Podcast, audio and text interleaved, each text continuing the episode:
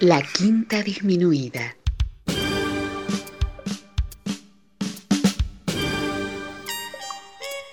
Jazz desde la ciudad más cercana al cielo.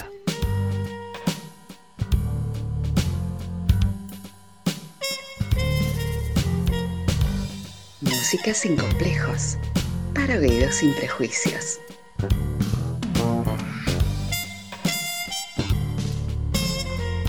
Una producción de Nicolás Peña.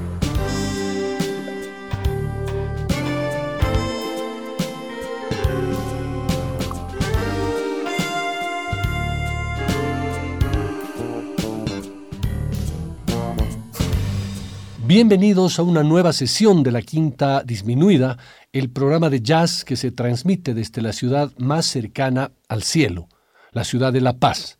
Muy buenas noches si están escuchando el programa hoy jueves 8 de febrero, buenas tardes si lo hacen el sábado 10 y simplemente muy buenas si están escuchando el programa a través del blog www.quintadisminuida.com. En esta página ustedes pueden escuchar y descargar los programas de la Quinta Disminuida que se transmiten a través del 103.3 de Radio Deseo.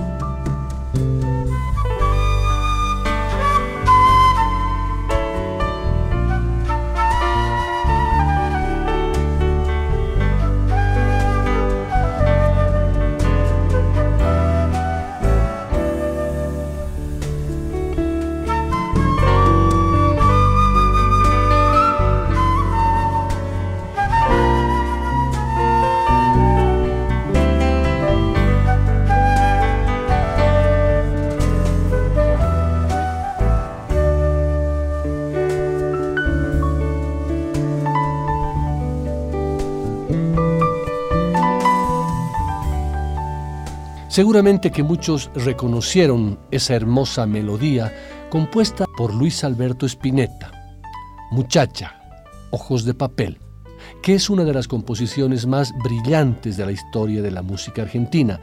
¿Quién no se emocionó al escucharla? ¿A quién no le llegaron esos versos que tan bien enhebró Luis Alberto Spinetta? Claro, ustedes dirán, La Quinta Disminuida es un programa de jazz, ¿Qué tiene que hacer ahí Luis Alberto Spinetta? Y tienen razón, sin embargo, para mí, la música y la obra de Luis Alberto Spinetta, el flaco Spinetta, son fundamentales de conocer y escuchar. Por esta razón, en el programa de hoy recordaremos a Spinetta con su faceta más jazzy, con sus discos y sus temas que más elementos de jazz presentan. Y hago esto precisamente hoy porque un 8 de febrero de 2012, un día como hoy, hace seis años, Luis Alberto Spinetta fallecía en la ciudad de Buenos Aires.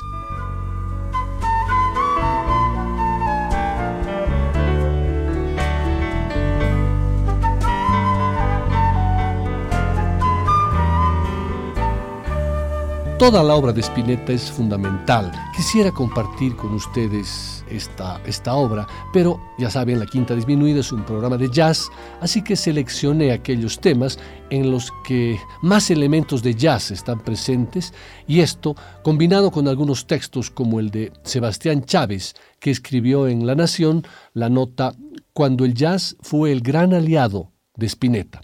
Pero antes de ello, arranquemos con música esta vez con un tema netamente del mundo jazzero que Spinetta interpretó en el año 1977, On Green Dolphin Street.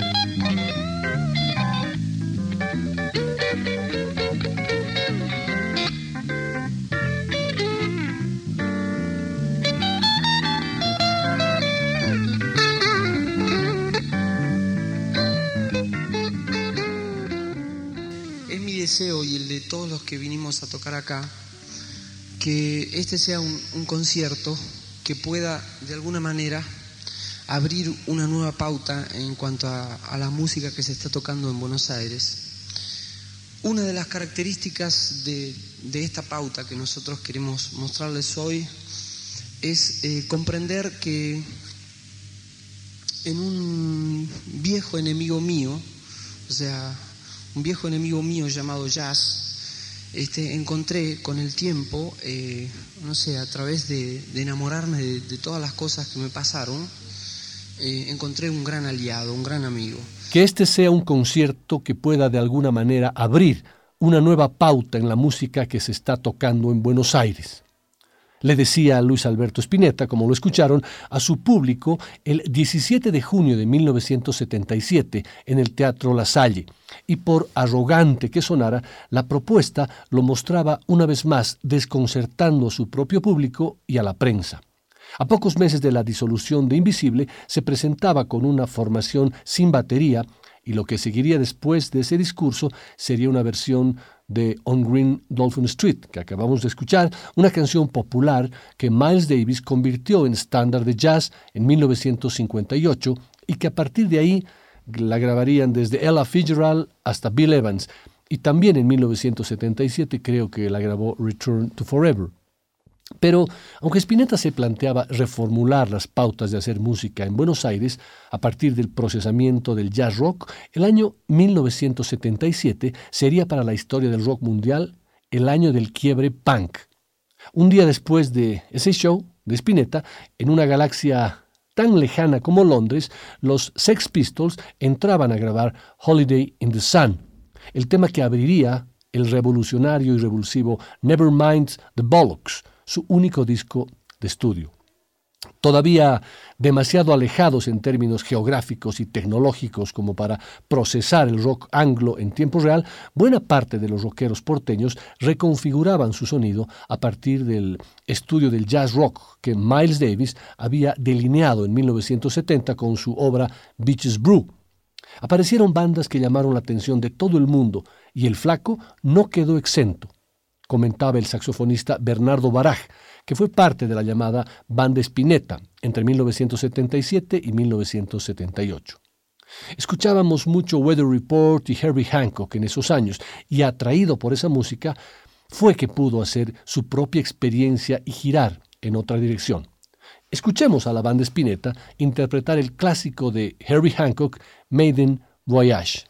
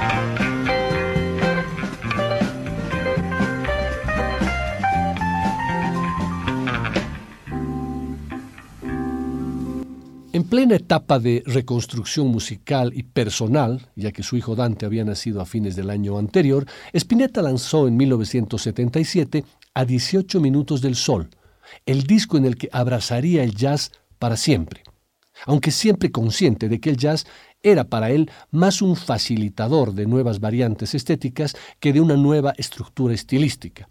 Mi mundo siempre fue el pop, y yo tomo todo lo que se acerca a mi mundo, le decía a Eduardo Berti en el libro Crónica e Iluminaciones del año 1988. Lo cierto es que a partir de ese momento se rodearía casi invariablemente de al menos un músico yacero en todos sus proyectos.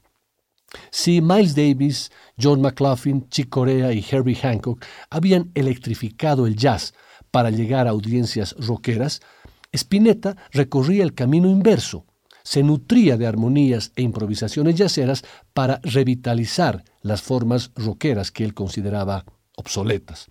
Spinetta había culminado su experiencia con Invisible y su histórico disco El Jardín de los Presentes, donde ya asomaban sonoridades jazzísticas, sobre todo después de la incorporación del virtuoso guitarrista Tommy Gubich. El disco a 18 minutos del sol refleja esta etapa jazzística de Spinetta. El toque de la batería y el bajo le dieron un pulso más cercano al jazz que al rock, y la presencia de los teclados de Diego Rapoport resultó un germen de usina sonora del cual Spinetta bebería de ahí en adelante.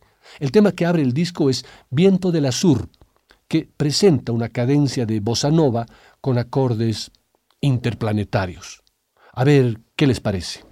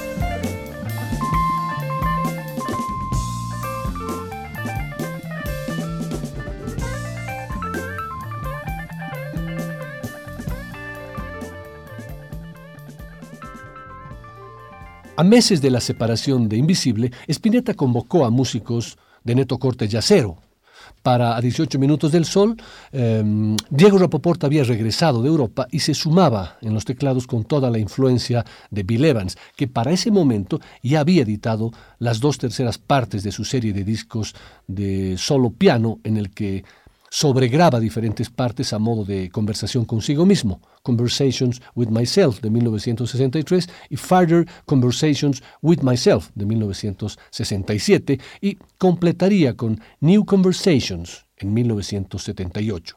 En la batería se incorporaba Osvaldo Adrián López, que ya había formado parte de un trío con el Mono Villegas en piano y Oscar Alem en contrabajo. Tenía mucha chapa y reconocimiento en la escena, recuerda Machi Rufino, que se incorporó al grupo por pedido de Rapoport. Fui a la casa de Luis por cosas que no tenían que ver con la música. Hacía tres meses que habíamos dejado de tocar con Invisible, cuenta el bajista, y lo primero que vi fue un piano eléctrico y estaba Diego Rapoport. Nos pusimos a tocar jazz espontáneamente, tanto, tanto que se dio manija y le dijo, Luis, tenemos que tocar con él. Así fue, como hasta la incorporación de Osvaldo López, el trío realizó una pequeña gira de shows sin baterista, como lo escuchamos en, los, en el primer tema sobre todo de esta sesión. El segundo tema del, del disco, a 18 minutos del sol, titula Telgopor, y se trata de una composición instrumental endiablada. Según contaba Machi, el bajista, la palabra telgopor surge como derivación de rapoport, ya que el tema de Spinetta fue compuesto para homenajear al incorporado tecladista. Algo del rock sinfónico, también de la Mahavishnu Orchestra de John McLaughlin y el eterno Miles Davis se fusionan en la nueva sonoridad de estos temas.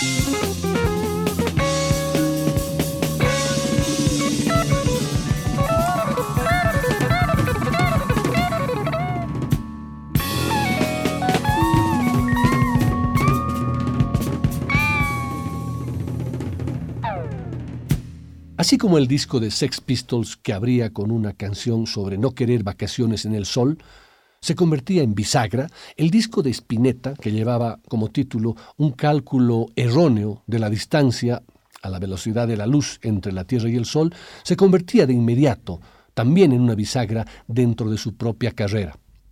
Esa fue la mejor grabación que hice en mi vida, afirmaba Spinetta en el libro Crónica e Iluminaciones.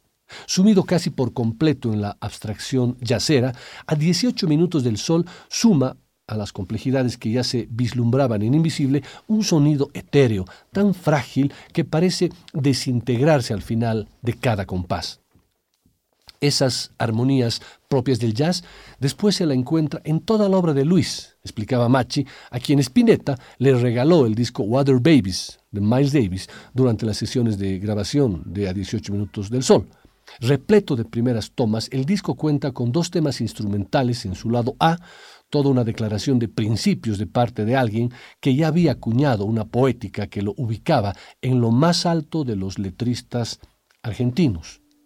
Tal fue el desconcierto y desagrado del público que durante los shows de esa época eh, que se popularizó el famoso clamor Flaco, toca muchacha, en referencia al clásico de Almendra.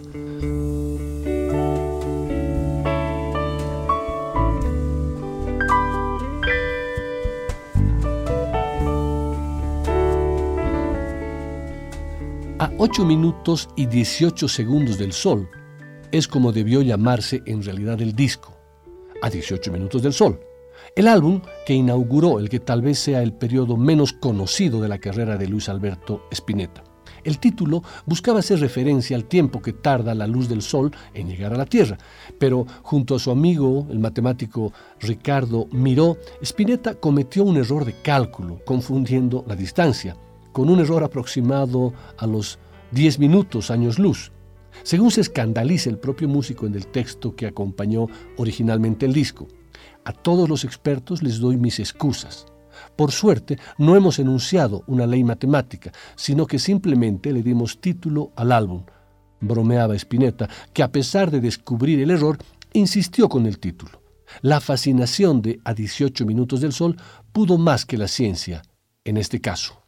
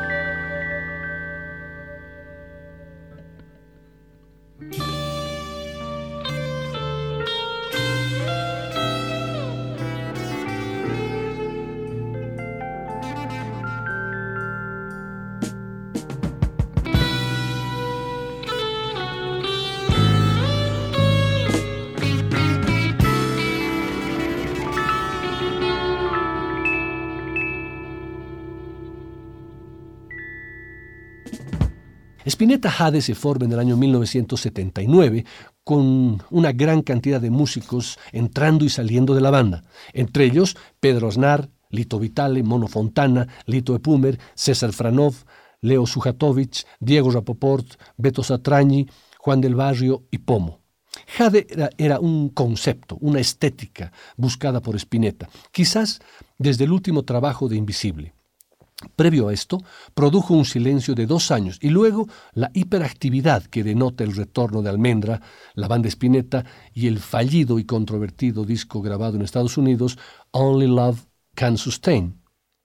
En dicho disco se habla del jade en las letras, piedra milenaria que respondía al concepto de las lecturas de Luis por aquel entonces. En ese momento, plena dictadura militar, Spinetta desorienta cierta parte de su público que exigía un sonido más poderoso y menos sutil, prescindiendo en su primer álbum, Alma de Diamante, del rock inclinado decididamente al jazz rock y con dos temas instrumentales impresionantes, Amenábar y Digital Ayatollah.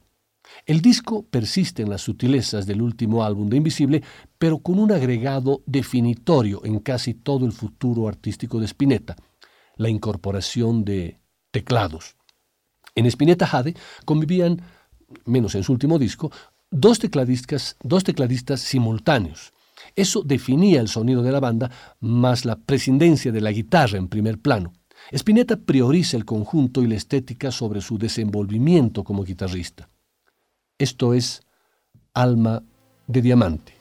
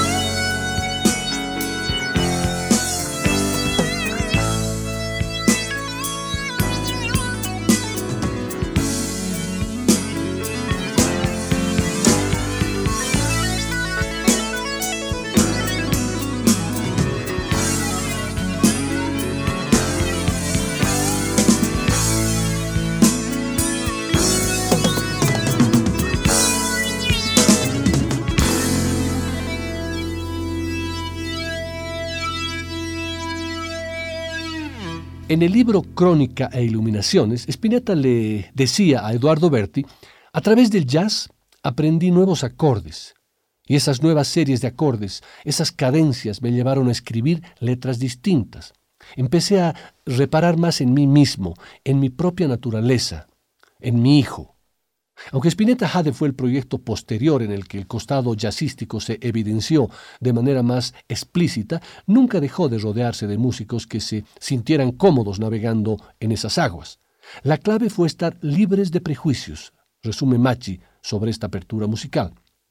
Cuando tocábamos con la banda, le decía a la gente que tenían que abrir la cabeza. César Franov, Lito Epumer, Mono Fontana, Javier Malosetti, J. Morelli, Sergio Verdinelli y Matías Méndez son algunos de los músicos del mundo del jazz que pasaron por las filas de Spinetta, tanto en vivo como en estudio. En una obra que lo tuvo marcando siempre sus propias pautas de producción, Spinetta nunca se pensó a sí mismo como un músico de jazz. La canción y la estética pop rock fueron siempre el eje de sus composiciones, pero también entendió que los estilos no son acabados, sino permeables. Ese periodo de transición llegaba después de atravesar un proceso de replanteos internos de todo tipo, Lejos del vértigo de pescado rabioso y del puente de invisible, se tomaba tiempo para reflexionar sobre el escenario con una frase que definiría gran parte del aura sonora que lo acompañaría hasta su muerte. En un viejo enemigo mío llamado jazz, encontré un gran aliado, a un gran amigo, Continuemos con otro tema maravilloso del álbum Alma de Diamante, titulado Amenábar, dedicado a una de las calles de Belgrano, su barrio de nacimiento. Y la idea de ese título, si me permiten contarles, nace porque cuando iban a ensayar solían pasar por la calle Amenábar y Pomo, el batero, decía cada vez, ya estamos en Amenábar, ya estamos en Amenábar. Entonces Luis, una de esas veces, dijo, y pongámosle Amenábar si siempre estamos en Amenábar.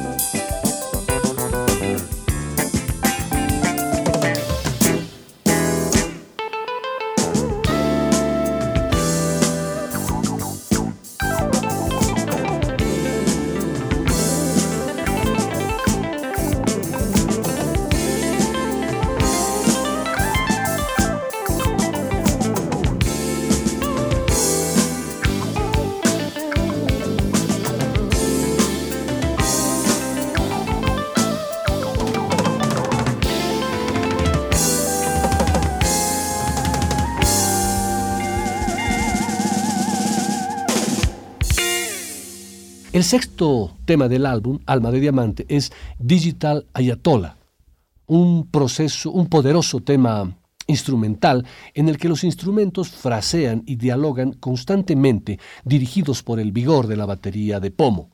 La referencia al ayatollah se relaciona con la revolución iraní sucedida el año anterior y liderada por el ayatollah Joemeni, pero está dedicado a John McLaughlin, de quien Spinetta dice, creo que McLaughlin es lo máximo en concepción de vida. Por eso le dedico este tema, basado en una elaboración personal de él.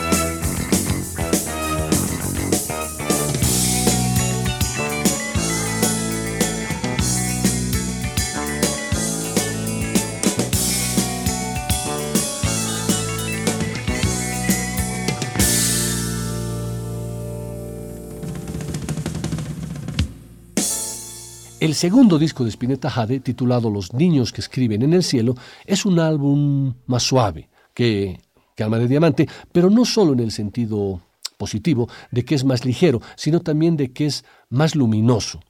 El álbum expresa una segunda etapa en el sonido de Spinetta Jade, de la mano de la evolución musical que iba transitando la etapa yacera de Spinetta y el recambio de los integrantes de la banda. En este álbum, el dúo de teclados Rapoport-Sujatovic es muy sólido y aporta una, cálida, una calidad decisiva a partir incluso de una postergación de la guitarra.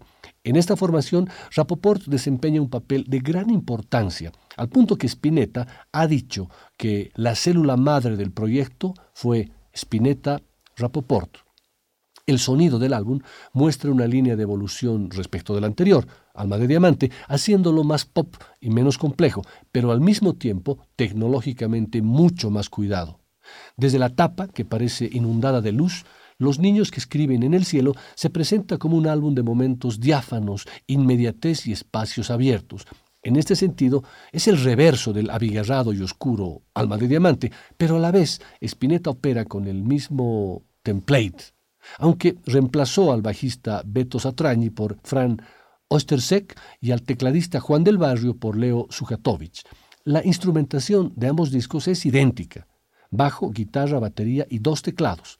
También en ambos discos las canciones de tiempo medio alternan con los instrumentales, en ambos aparecen los versos que remiten a Carlos Castaneda y también hay en ambos un tributo a John McLaughlin, Digital Ayatollah, que escuchamos anteriormente, y siguiendo los pasos del maestro en este álbum que les digo que escucharemos a continuación.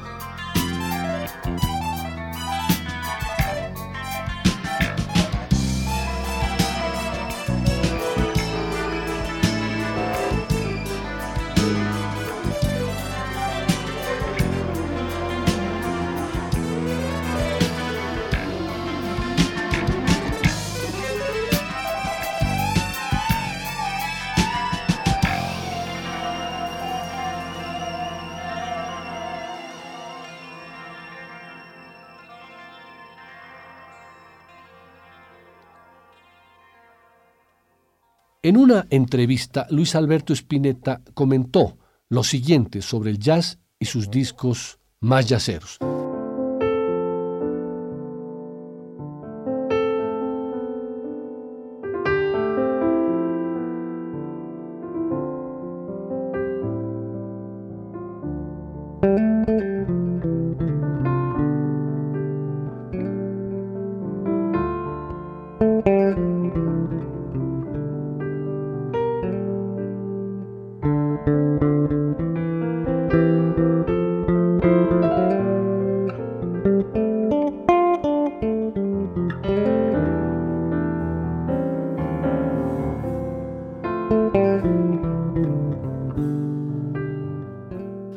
Difícilmente puedo tocar jazz tal cual como se lo conoce en los diccionarios. Lo que sí pienso es que por ahora tengo un sentimiento jazzero adentro de mí, que es simplemente un sentimiento de libertad de la música que lo tiene el jazz. El rock es otra cosa, es otra onda. El rock da la impresión de ser un poco más hermético, que exige pautas mucho más concentradas y específicas que el jazz. El jazz permite todo lo que te imagines dentro de la música, hasta rock. Mientras que en el rock, qué sé yo, hasta el rockero escucha jazz y no le gusta porque es blando, es suave, y yo escucho algunas cosas de rock y no me las banco. Hablaba de esa forma Spinetta. Y con relación a mi disco, dice Los niños que escriben en el cielo, me gusta más que Alma de Diamante, por muchas razones, pero sobre todo porque es un disco que me da más placer escucharlo en el sentido virtual. Yo lo pongo y me llama como si no lo escuchara nunca, a pesar de que lo escuché 200.000 veces desde que lo hice. El grupo está más fresco, los sonidos están mucho más frescos, la temática es más variada y menos ambiciosa, y la banda, Jade, está tratando de afirmarse, de que suene con mucha fuerza, que es lo que hemos logrado. Para cerrar esta primera parte de la quinta, los invito a escuchar el tema Influjo Estelar, que es parte del álbum Los niños que escriben en el cielo.